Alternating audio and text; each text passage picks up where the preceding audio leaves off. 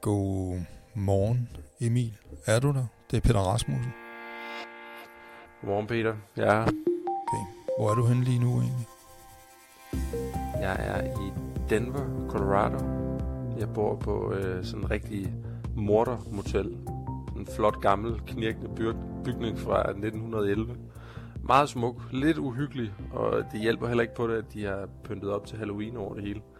Men det er selvfølgelig mest typerne, der bor her. Det er ikke rigtig så nogen, jeg vil tage med hjem til mor og far, Peter. Okay. Hvad, hvad er det så for nogen? Ja, det er lidt, det er sådan et sted her, hvor man skal bo minimum en uge, og de fleste det er sådan nogle lidt mere long-term renters. Og øh, lige på den anden side af gaden, der ligger der sådan et vietnamesisk streetkøkken, hvor jeg har været inde et par gange og snakket lidt med ejeren, Non. Og da jeg fortalte Non, hvor jeg var tjekket ind, der svarede han bare, oh, I'm sorry. Okay. Emil, jeg skal lige øh, sige, selvom det ikke lyder sådan nu, så er vi faktisk i gang med en podcast om det amerikanske valg. Øh, podcasten hedder Ring hjem Emil, hvor man kan høre Emil Jørgensen, journalist Emil Jørgensen, ringe hjem og holde redaktionsmøde med mig om, hvad der sker i den amerikanske valgkamp. I dag kommer vi til at tale lidt om den øh, artikel, som Emil skrev i søndagsudgaven af Avisen Danmark. Øh, og vi kommer til at tale lidt om, hvad der er sket i valgkampen sådan i øvrigt, og så kommer vi til at tale om, hvad Emil skal lave til næste søndag. Øh, jeg hedder Peter Rasmussen, og jeg er chefredaktør på Avisen Danmark. Men fortæl lidt mere om det der Halloween Hotel. Det lyder da fuldstændig fantastisk. Ja, jeg har booket mig ind en uge her, og det har jeg faktisk, fordi at jeg har en mission i Denver. Øhm, jeg har tænkt mig at infiltrere nogle af byens venstre-radikale protestmiljøer, centreret omkring Black Lives Matter-bevægelsen. Men det er det, det skal handle om i weekenden.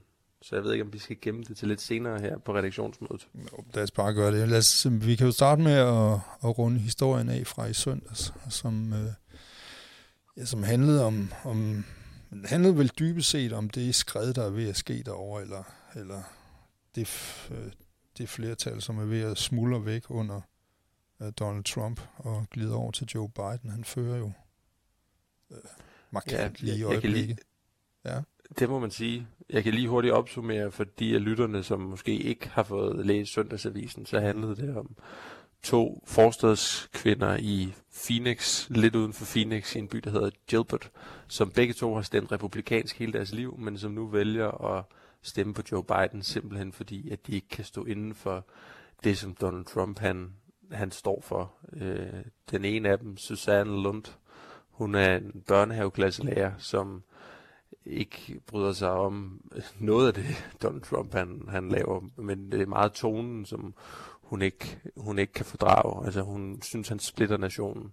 Og den anden, Priscilla, som er øh, oprindeligt fra Brasilien, en 39-årig skilt kvinde, hun, øh, hun synes simpelthen, at børneopdragelsen er blevet besværliggjort af, at man har en præsident, der øh, går rundt og siger ting som, at det er okay at rave kvinder i, i fissen, frit oversat fra engelsk til dansk, hvis bare man er kendt nok. Et lidt brutalt oversat, er det ikke det? Han siger vel pussy, betyder det ikke missen? Jo, du skulle jeg ligesom skrive det andet ord, ikke? Jo, det var lidt uh, in your face, men um, det er jo også nogle gange opskriften på et godt anslag, ikke? Men lige får folk til at stoppe lidt op. Okay. Så lad. Men den større historie i alt det her, det er jo, at der på landsplan er tal, som nogenlunde matcher dem, der er i Arizona. Og det er, at Joe Biden står til en stor sejr, og cirka hver tiende republikaner planlægger at stemme på demokraterne. Ja, så de, vil, så de vil markøre for en tendens, de her kvinder. Det er meget øh, øh, kvinderne, der trækker den her øh, tendens, er det ikke det? Jo, helt afgjort. Og der er det nye i det her, det er, at tidligere har det altid været sådan, at kvinderne har stemt på demokraterne, men det, som tallene nogle gange har maskeret lidt, det er, at de tidligere år, der har det i høj grad været afroamerikanske og øh, latinoamerikanske kvinder, som har stemt helt vildt meget mere på demokraterne end, end alle andre. Og så har hvide kvinder faktisk, hvide forstadskvinder specielt, har faktisk stemt lidt mere på republikanerne.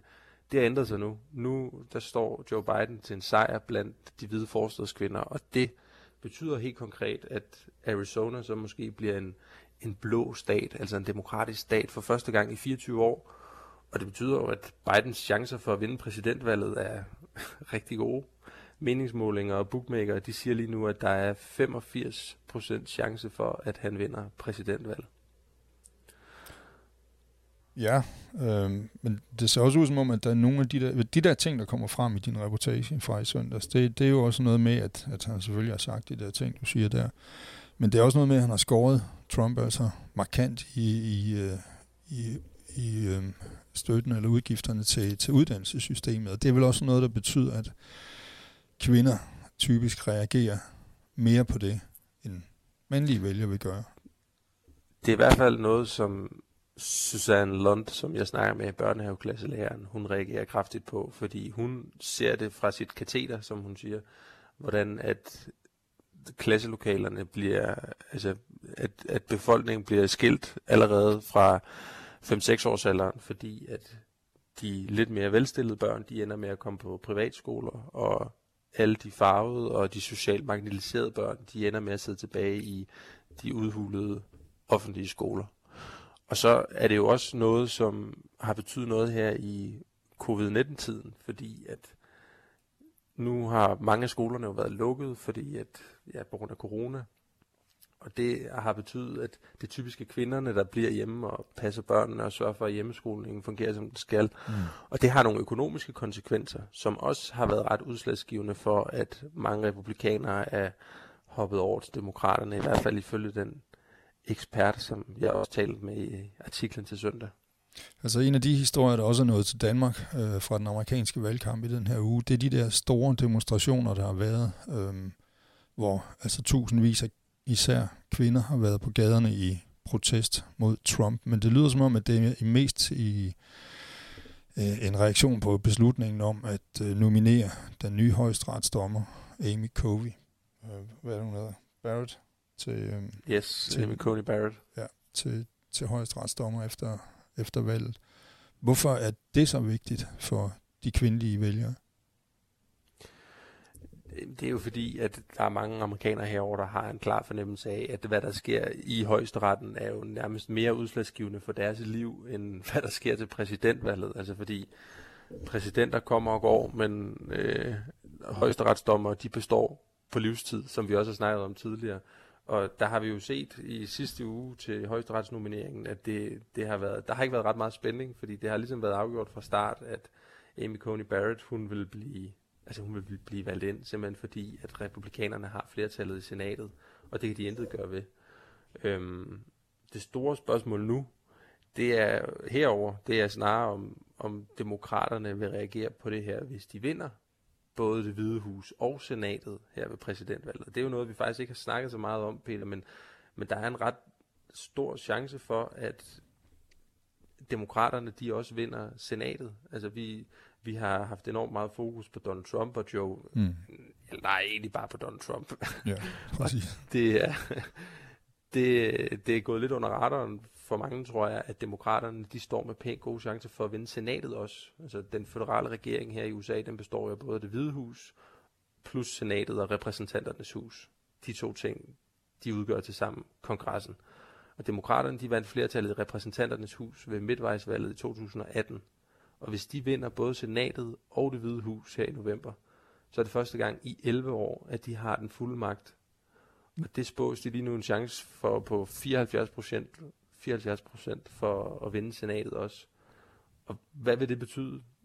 Det vil betyde, at de vil blive, at det vil blive langt lettere for dem at få politik igennem. Politireform, sundhedsforsikring grøn omstilling, alle sådan nogle ting. En hjælpepakke på grund af covid-19, men også, at de måske vil pack the courts, som de siger herover at de, altså, de vil forsøge at rette op på, at der lige nu er et konservativt flertal på 6 mod 3, når Amy Coney Barrett kommer ind. Mm. Øhm, og de så Men kan de ikke bare bestemme, at hun ikke skal komme ind, hvis de har flertal, demokraterne? Det kan de ikke. Ikke når hun først er valgt, og hun når at blive valgt, inden at øh, de får et flertal. Okay. Men det de kan gøre, når de så får et flertal, det er, at, øh, at de kan ændre forfatningen og tilføje flere dommer, sådan så der i stedet for 9 måske kommer til at sidde 11. Og så kan man sørge for, at de næste to, der kommer ind, de er liberale. Okay. Og i Donald Trumps øjne, der er det jo allerede et faktum det her, at det er Joe Bidens plan.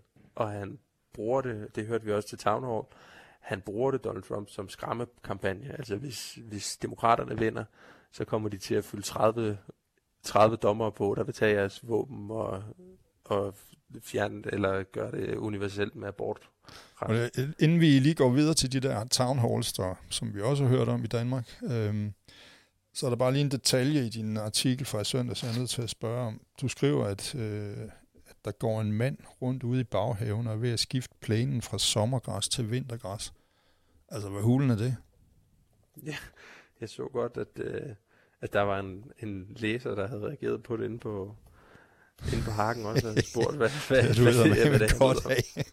Nå, hvad er forklaringen så?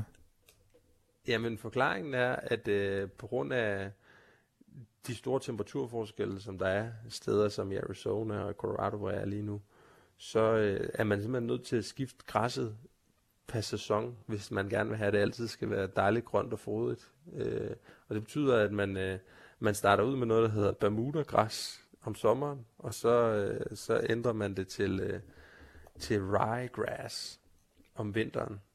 Og når jeg siger mand her, så er det måske ikke alle, der, der gør det, men det er noget, man gør i, i Gilbert. Og i det er her, ikke noget, du sidder og finder på. Det ville være meget godt øh, hævet ud af røven, synes du ikke, hvis det var noget, jeg bare sad og digtede det her.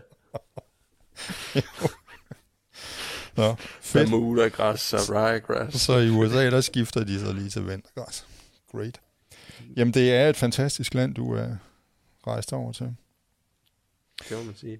Men øhm, lad os vende tilbage til de der town halls. Altså herovre i Danmark, der er det jo blevet oversat til sådan en slags øh, forsamlingshus øh, forestillinger, hvor præsidenten og præsidentkandidaten øh, sad og svarede på spørgsmål fra almindelige vælgere. Hvordan, øh, hvordan blev det oplevet i USA? Mm, lidt, lidt på samme måde, tror jeg. Altså, øh, baggrunden for det er jo, at øh, Donald Trump har fået corona. Øh, fordi de skulle jo faktisk have været en direkte duel mod hinanden, Joe Biden og Donald Trump. Men øh,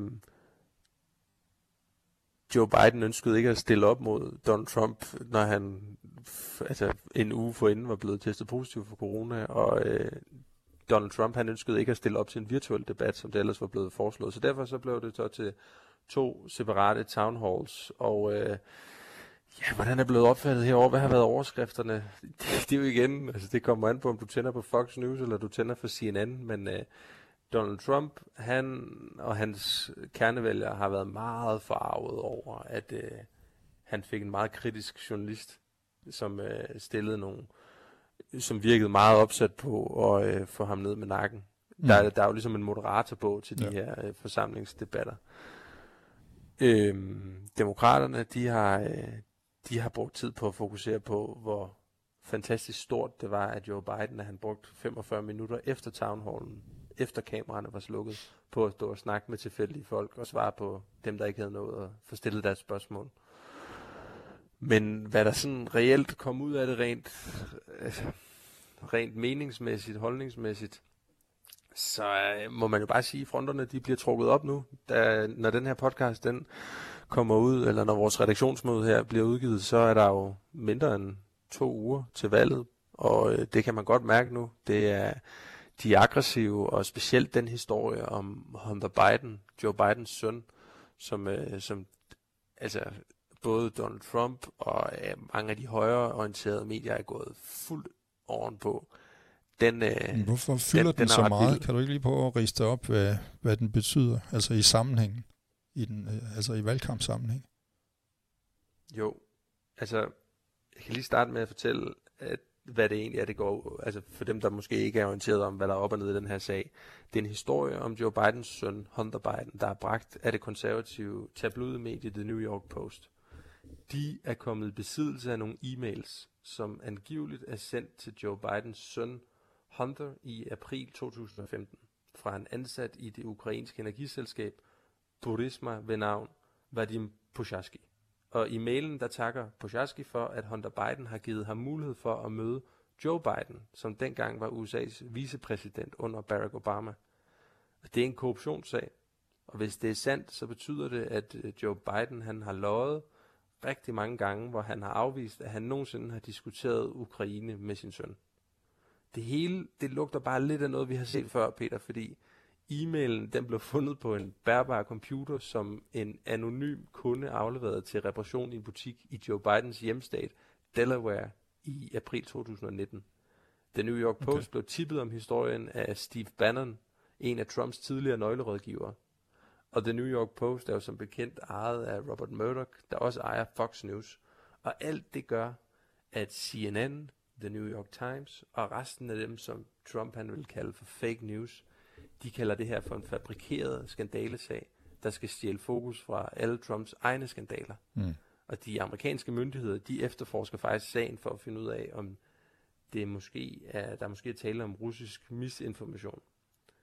Men det, det virkelig interessante, synes jeg, det er jo så, at Facebook og Twitter, de er gået ind og har vurderet, at historien er så usandsynlig, at de ikke tror på den.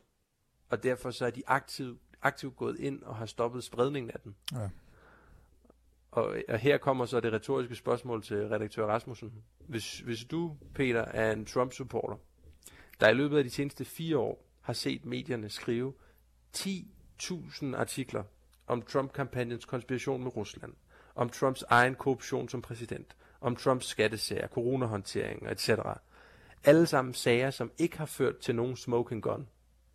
Hvis du har set alt det, og det har fået dig til at forlade de traditionelle medier, fordi du føler, at det simpelthen har udviklet sig til ren kampagnejournalistik, så kommer der en kritisk historie om Joe Biden, og medierne vælger at blokere den. Tror du så, at du råber højere næste gang, du står til en Trump-rally, og præsidenten han råber død over de manipulerende fake news? Altså nu kalder du så de sociale medier for medier, det er de jo lige præcis ikke. De kan jo gøre, hvad de vil. Øhm, sådan ude i almindelig fri drift, almindelig journalistik, der vil man jo ikke stoppe sådan en historie. Der vil man jo lige præcis trykprøve den og, og lade den køre. Altså hvis der er kilder på den, så vil man jo lade den køre og se, hvad den kunne holde til.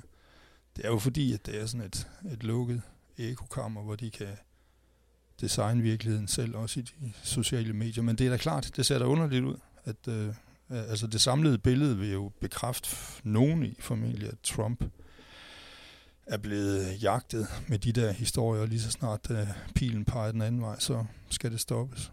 Men altså, men de har, der tror de jeg, at man skal, være, herovre. man skal være del af en amerikansk virkelighed, for at tro, at det forholder sig sådan i virkeligheden. Ikke?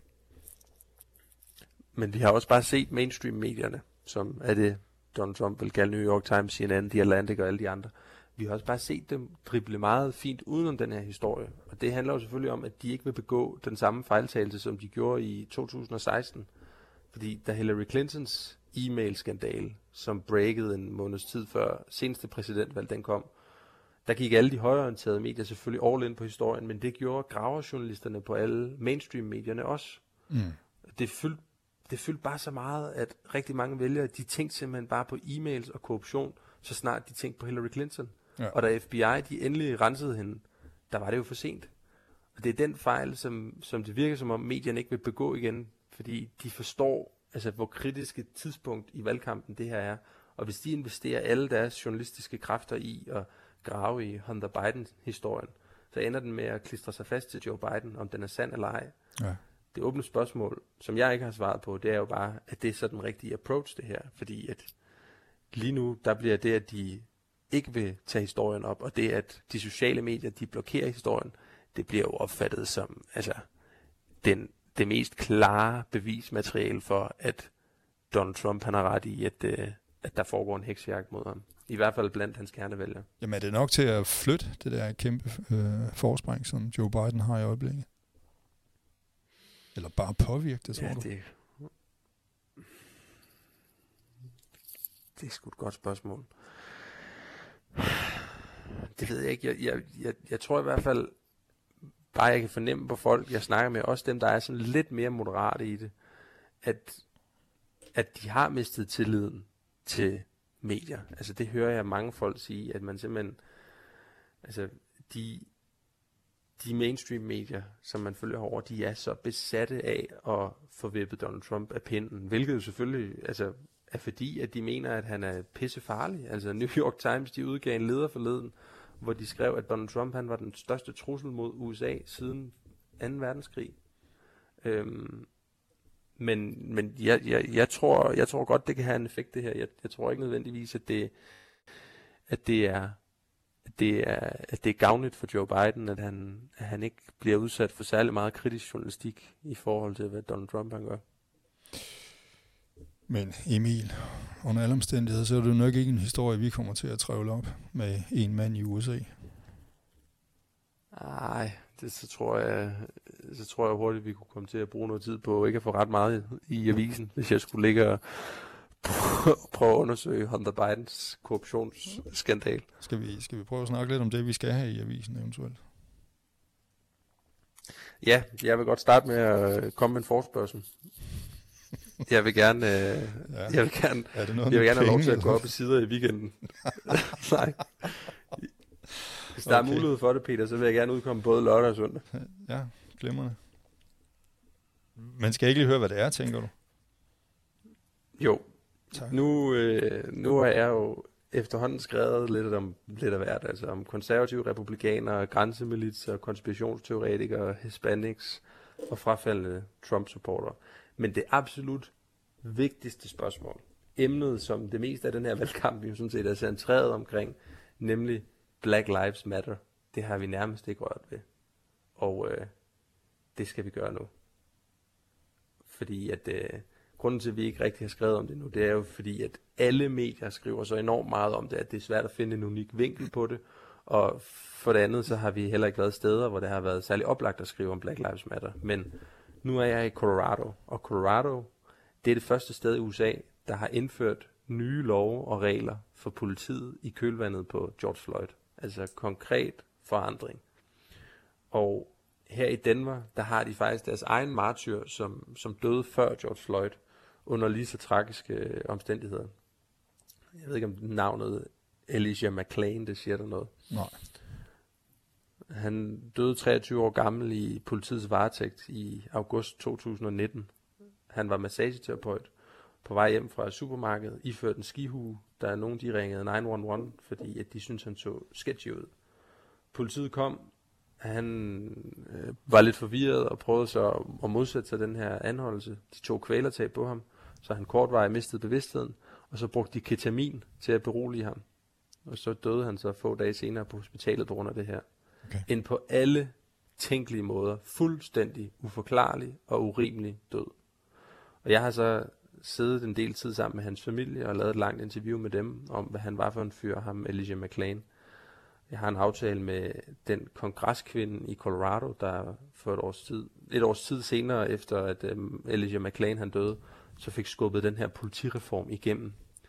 Og øh, til sammen synes jeg selv, der giver det en, en ret personlig vinkel på, hvad det er for nogle farer, som sorte amerikanere de er nødt til at forholde sig til, hvorfor at Black Lives Matter er blevet den måske største bevægelse i USA's moderne historie, og hvad det helt konkret har ført med sig af politisk forandring på et lokalt plan.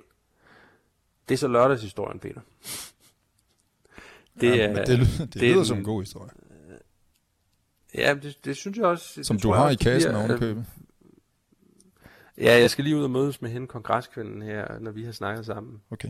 Jeg skal ud og drikke kaffe med hende, men uh, det tænker jeg, at det her det er den væsentlige baggrundshistorie, som skal i avisen på lørdag. Men den anden og endnu mere aktuelle side af sagen, det er jo, hvad protesterne, som så har altså, foregået non-stop siden George Floyds død, hvad betyder de i konteksten af den amerikanske præsidentvalgkamp her nu? Fordi de demonstrerer stadigvæk i Danmark. For lidt over en uge siden, der blev en højre radikal mand skudt og dræbt af en sikkerhedsvagt her i byen, fordi de havde arrangeret en, en moddemonstration mod Black Lives Matter. Og som du ved, Peter, så har vi jo snakket om, at mm. altså stort set samtlige af de konservativt lænende vælgere, som jeg har mødt på den her rejse, de har alle sammen nævnt, at de frygter Black Lives Matter. De frygter Antifa. De er bange for alle de her venstreorienterede protestorganisationer.